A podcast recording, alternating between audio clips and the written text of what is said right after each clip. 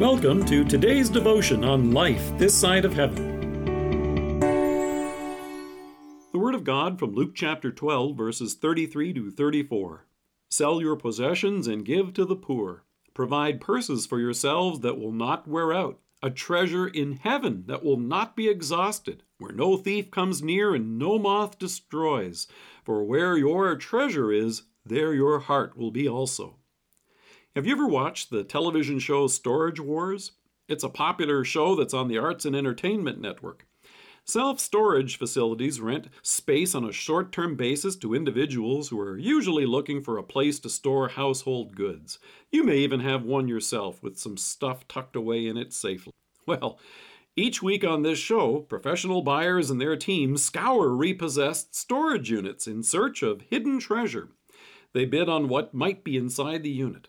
Once they cut the lock and open the unit, bidders are then allowed to glance in at the storage unit from outside for a few moments to see what they can see, and then the bidding begins.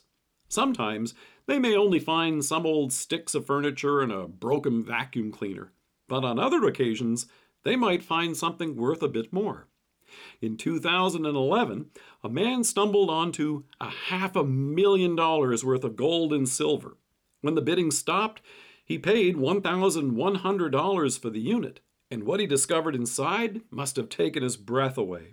He found a gold mine of rare coins and a few gold and silver bars tucked away in a Rubbermaid container.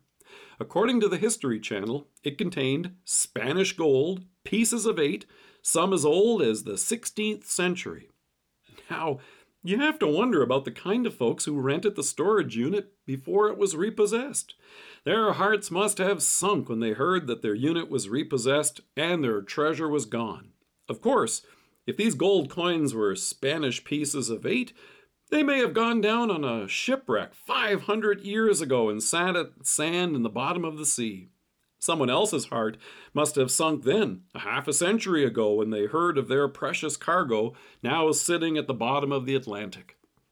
In our text, Paul says, Where your treasure is, there your heart will be also. So think about that for a moment. For over 500 years, someone's heart may have sat with the fish at the bottom of the ocean, for the last few years, we know for certain someone else's heart sat collecting dust in a blue tote in a storage unit. What a sad life. By contrast, look at the treasure God has given you. God has given you His Son. At Jesus' baptism, when He took His place alongside of us sinners, we hear the Father say, This is my Son whom I love. When Jesus was transfigured shortly before going to the cross to bear the punishment for your sins and mine and the sins of the world, the Father affirmed once again, This is my Son whom I love. In love for you and me, God then watched as his Son was nailed to a cross, as his heart stopped beating as he died. God gave his most precious treasure, his beloved Son, to make you his. That love is living, steadfast, and immovable. Your treasure wasn't dredged up at the bottom of the sea or fetched out of a dusty locker. Your treasure was raised to the right hand of the Father. That's how you can be confident and certain that He will always look after you and care for you. That's why Paul says you can put your possessions to good use to extend love and care for those around you because your treasure is safe. As the Apostle points out, you have a treasure in heaven that will not be exhausted, where no thief comes near and no moth destroys. Instead of having your heart in storage, your heart is in Christ. Let us pray. Heavenly Father, thank you for the inexhaustible and secure treasure of your love for me in Christ. Amen.